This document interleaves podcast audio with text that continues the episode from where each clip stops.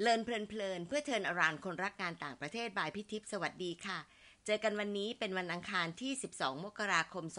2564 เป็น EP ที่ 32 นะคะ พี่ขอสรุป essence สามเรื่องจากตอนที่แล้วที่ชื่อตอนว่า บากบันเพื่อสมัครทุนไปทำไมสามเรื่องก็คือ ข้อ 1 จะได้รู้จักตัวเอง แล้วก็พร้อมจะออกจากสบาย box เพื่อสมัครทุนไงคะ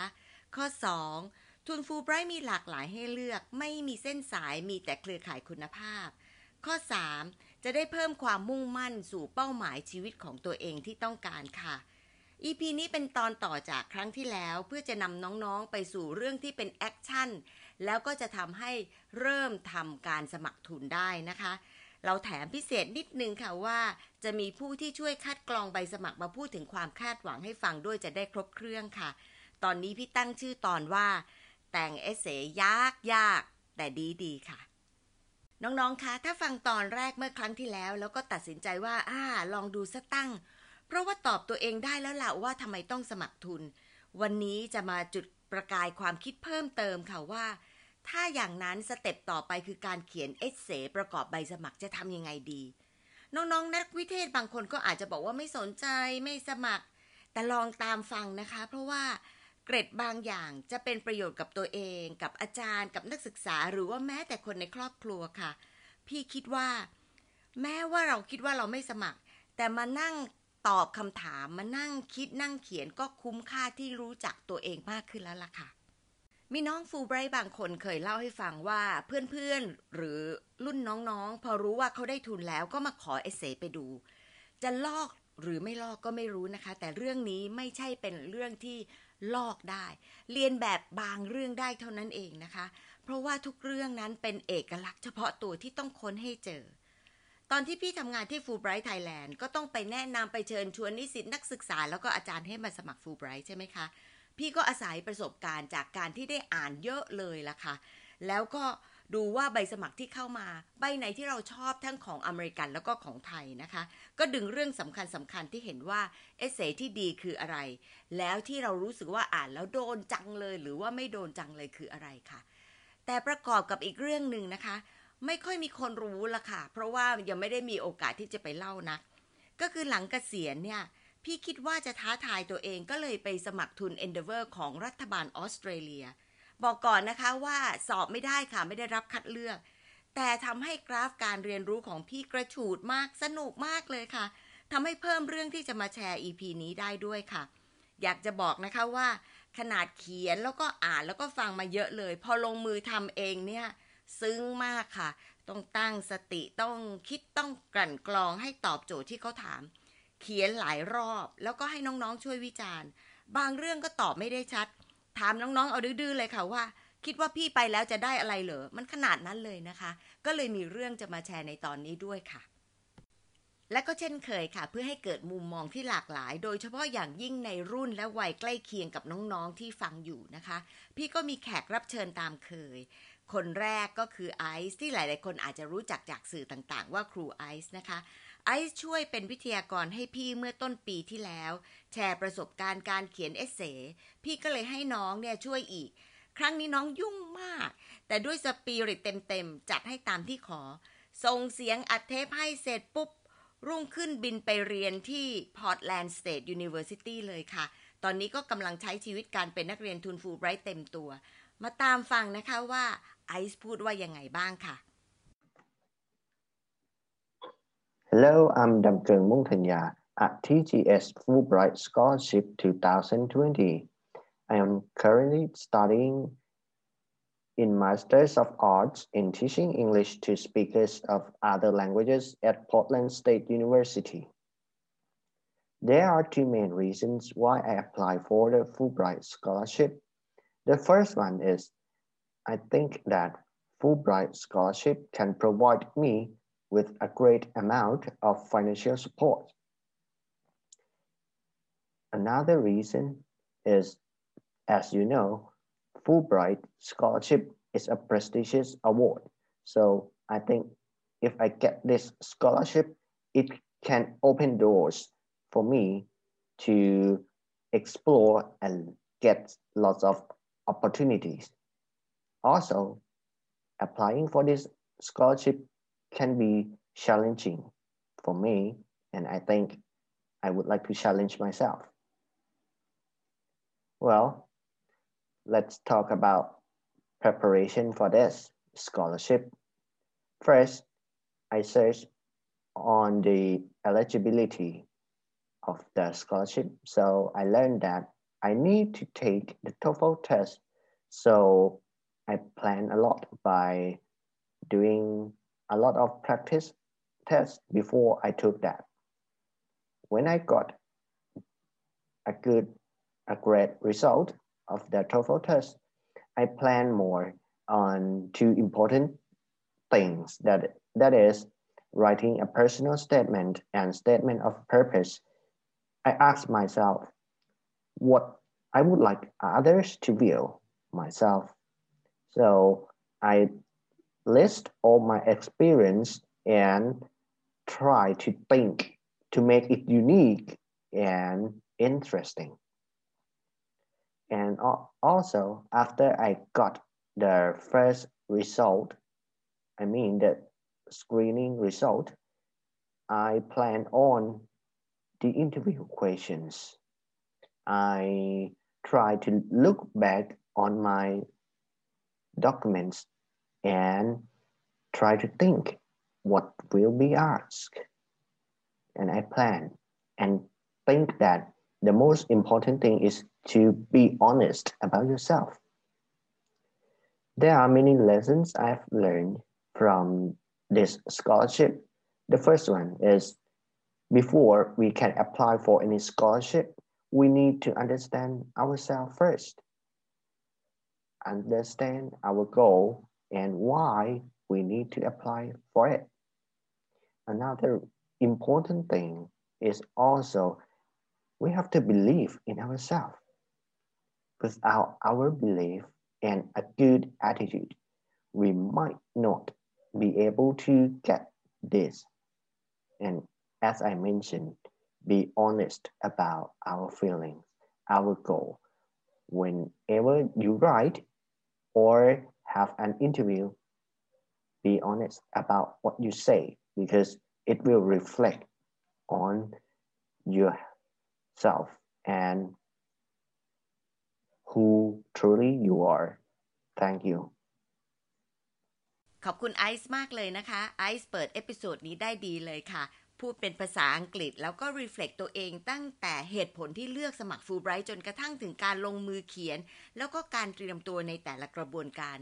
ตอบไวชัดเจนมากเลยค่ะ อย่างที่เราคุยกันเมื่อตอนที่แล้ว พี่ยังได้ keyword สำคัญที่ไอซ์พูดถึงเรื่องของการรู้จักตัวเอง ชอบมากที่ไอซ์เน้นในเรื่องของ honest แล้วก็บอกว่าต้องสื่อตามความเป็นจริง ที่เป็นความสนใจแล้วก็เป็นความรู้สึกของเรา คนอ่าน essay จะเข้าใจแล้วก็จะรับรู้ถึง passion นั้นๆ ค่ะ อย่างของไอซ์เนี่ย ก็จะรับรู้ถึงการที่มี passion ในเรื่องของการเป็นครูภาษาอังกฤษที่โดดเด่นมาก ความมหัศจรรย์อย่างหนึ่งในความรู้สึกของพี่คือไอซ์เป็นคนที่มุ่งสู่เป้าหมายชัดเจนตรงกับคำว่า try ที่ไอซ์เนี่ยพูดถึงหลายครั้ง และเห็นอุปสรรคด้านกายภาพของตัวเอง เป็นเพียงเรื่องที่ต้องก้าวพ้นให้ได้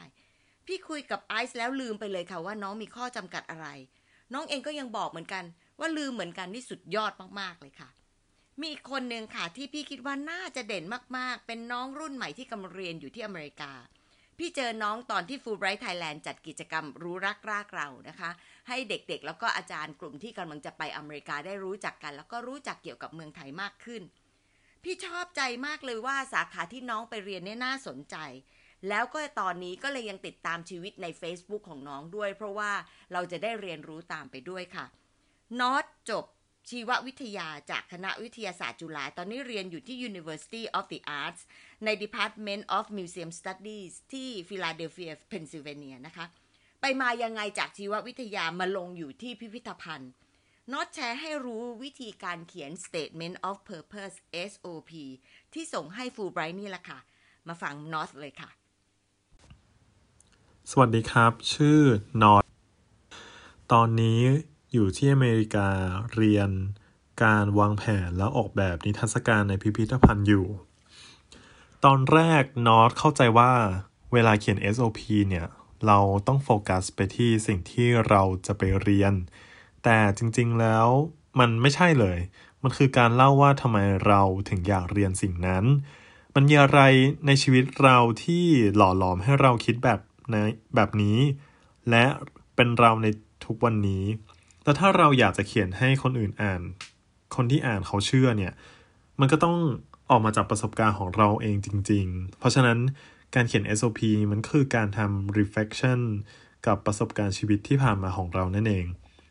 อย่างตอนแรกน็อตก็คิดว่าน็อตอยากจะไปเรียนการสื่อสารวิทยาศาสตร์ แต่พอเขียนไปเขียนมาเรื่องมันก็มากองอยู่ที่การจัดนิทรรศการแล้วก็พิพิธภัณฑ์ แล้วทั้งชีวิตเราตั้งแต่เด็กจนโตก็วนเวียนอยู่กับสองสิ่งนี้ เราก็เลยเข้าใจว่า อ๋อ เราก็ชอบการสื่อสารวิทยาศาสตร์นั่นแหละ แต่ มันคือการสื่อสารโดยใช้นิทรรศการเป็นหลัก สุดท้าย SOP ของนอตก็เลยมีความออเทนติกมากๆเพราะก็อยากให้ลองมอง SOP เป็นการทำความเข้าใจตัวเอง อย่ามองว่ามันคือการทำให้กรรมการประทับใจอย่างเดียว เพราะกรรมการเขาดูออกแหละว่าอะไรจริงอะไรปลอม แต่ที่พูดมาเนี่ย ไม่ใช่ว่าไม่ต้องลงทุนลงแรงอะไรเลยนะ เพราะว่านอต วางทุกอย่างแล้วก็มานั่งเขียน SOP อยู่เกือบ 3 เดือนก่อนก่อนเดทไลน์แก้ใหม่เป็น 10 20 draft แล้วของแบบนี้อ่านเองก็ไม่ไม่รู้หรอกว่าดีพอหรือยัง เรามีของอยู่แล้วแหละ แต่คนอ่านเขาจะเห็นตัวเราผ่านตัวอักษรไม่กี่ร้อยคำนั้นไหม อันนี้ก็ต้องให้คนอื่นช่วยอ่านน็อตน็อตเองเนี่ยโชคดีมากที่มีคนรู้จักช่วยอ่านช่วยแนะนำจนเอ่อ SOP น็อตออกมาออกมาดี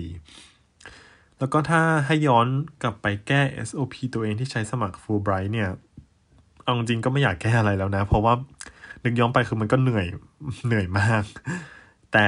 ที่อยากจะแก้ก็คือ SOP ตอนสมัครมหาลัย เพราะว่าหลายเดือนก่อนคุยกับรุ่นน้องในโปรแกรมแล้วเขาเล่าให้ให้ฟังว่า ตอนเขาเขียน SOP เนี่ยเขาเปรียบตัวเองเป็นกระดาษลัง ซึ่งเป็นวัสดุที่ใช้กันบ่อยมากในวงการออกแบบ เพราะว่าถูกง่ายแล้วก็ใช้ได้หลากหลาย แต่ว่ามันไม่น่าเบื่อดีแถมมันมีความสเปซิฟิกกับโปรแกรมมาก เพราะเพราะทุกวันนี้นอตก็ใช้กระดาษลังทำงานอยู่ เพราะฉะนั้นก็ลองนึกดูว่าคณะกรรมการที่เขาจะตรวจ SOP เราเนี่ยเขาเป็นใคร คือถ้าอย่างเป็น Fulbright เนี่ยก็อาจจะไม่ได้มีความ specific มากขนาดนั้น เขาจะไม่ได้เข้าใจอะไรที่มัน insight มากขนาดนั้น เพราะฉะนั้นเราก็อาจจะ โอเคมีความครีเอทีฟแล้ว แต่ว่าอย่าให้มัน abstract เกินก็คือ ทำให้เขาเข้าใจด้วย แต่ถ้าหากว่าอย่างเราสมัครมหาลัย เรารู้ว่าคนอ่านคือคนใน departmentเขาเป็นแบบสายดีไซน์ทุกคน เราก็ทำให้มันมีความสเปซิฟิกให้มันน่าสนใจได้มากขึ้น นั่นเองครับขอบคุณน็อตมากค่ะน็อตพูดถึงประสบการณ์การเขียน SOP พี่ก็รู้เลยว่าเรื่องนี้ไม่ว่าใครนะคะก็ยากค่ะ เป็นการแชร์ที่ให้เห็นภาพดีจังเลย พี่ว่ามันเหนื่อยเนาะกับการที่จะหาตัวเองให้เจอ แล้วก็ยิ่งเหนื่อยใหญ่เลยว่าจะสื่อยังไงว่าชัดมากในสิ่งที่ตัวเองต้องการแล้ว จากเดิมที่คิดว่าสื่อสารวิทยาศาสตร์ใช่แต่มันไม่ใช่แล้วอะ่ะ ก็ต้องคิดว่าจะเขียนเรื่องจริงยังไงให้คนอ่านประทับใจ พี่อดขำไม่ได้นะคะขณะบอกว่าเหนื่อยมากเลยกับการเขียนที่ผ่านมาไม่อยากเขียนใหม่แล้ว แต่ถ้าให้เขียนใหม่ ก็ยังได้ตัวอย่างเรื่องกระดาษลังของเพื่อนให้คิดต่อได้อีก ฟังแล้วสนุกดีนะคะ ถ้าพี่เป็นคนอ่านเอเซพี่ก็อยากจะรู้เหมือนกันเอากระดาษลังเนี่ย มาเป็นเรื่องตั้งต้นแล้วก็ทำให้นำไปสู่เรื่องราวต่อๆไปได้ยังไงบ้าง จุดนี้ก็เป็นจุดที่น่าคิดแล้วก็น่าศึกษาแล้วก็น่าจะเอามาลองเขียนเหมือนกันค่ะ เมื่อกี้นี้เรามองในแง่ของคนสมัครที่จะต้องเขียนเอเซ่เราก็ต้องสื่อให้ได้ แล้วก็ทำตัวเองให้โดดเด่นจากเอเซ่ที่เขียน แต่พี่อยากจะให้มองรอบด้าน แล้วก็ดูว่าในอีกด้านหนึ่งของคนที่มาอ่านเอเซ่เขารู้สึกยังไงบ้าง แล้วเขารู้ว่าความคาดหวังของเขาต่อเอเซต่างๆ เนี่ยคืออะไร เราก็จะได้เห็นเลยค่ะว่าจะแมทช์ตรงนี้ได้ยังไง โดยมีความเป็นตัวเองอยู่นะคะ ครั้งนี้พี่ก็เลยไปขอให้น้องๆ ที่เป็นคนพรีสกรีนที่คอยอ่านเอเซแล้วก็ให้คะแนนมาเนี่ยบอกเลยว่าเขาให้ความสำคัญกับเรื่องอะไรเป็นพิเศษ ขอไม่เปิดเผยชื่อของผู้ให้ข้อมูลนะคะ เพราะว่าอาจจะเป็นคนที่จะเข้ามาอ่านเอเซในอนาคตด้วย เปิดแค่ว่าพี่เลือกมาสามคนค่ะ ทั้งชายและหญิงแล้วก็มาจากต่างสาขากันนะคะ สรุปจากที่น้องๆแชร์มามีเรื่องต่อไปนี้ค่ะ ข้อแรก เขาอยากจะให้เห็นเลยว่า คนที่เขียนเอเซเนี่ยรู้จักตัวเองดีระดับหนึ่ง รู้ว่าอยากเห็นบทบาทของตัวเองในภาคส่วนที่เกี่ยวข้องในสังคมยังไงบ้าง แล้วมีตัวอย่างเป็นกิจกรรมที่เกี่ยวข้องก็จะชัดเจนขึ้นค่ะ ข้อที่สองก็คือ สื่อยังไงให้รู้สึกถึงความมุ่งมั่น ให้เห็น passion ของตัวเอง อาจจะแสดงถึงจินตนาการแล้วก็การมองไปในอนาคตด้วยทำให้ผู้ที่ pre-screen เห็นมุมมองของคนรุ่นใหม่ ที่จะเพิ่มความน่าสนใจด้วยค่ะ อีกเรื่องหนึ่งก็คือ แสดงให้เห็นด้วยหลักฐานที่ชัดเจนว่า สนใจเรื่องที่จะไปเรียนจริงจัง ไม่ใช่เพราะว่าสาขานี้ฮอตฮิตมากก็เลยอยากจะไป โดยที่พื้นฐานเนี่ยต้องแสดงให้เห็นว่า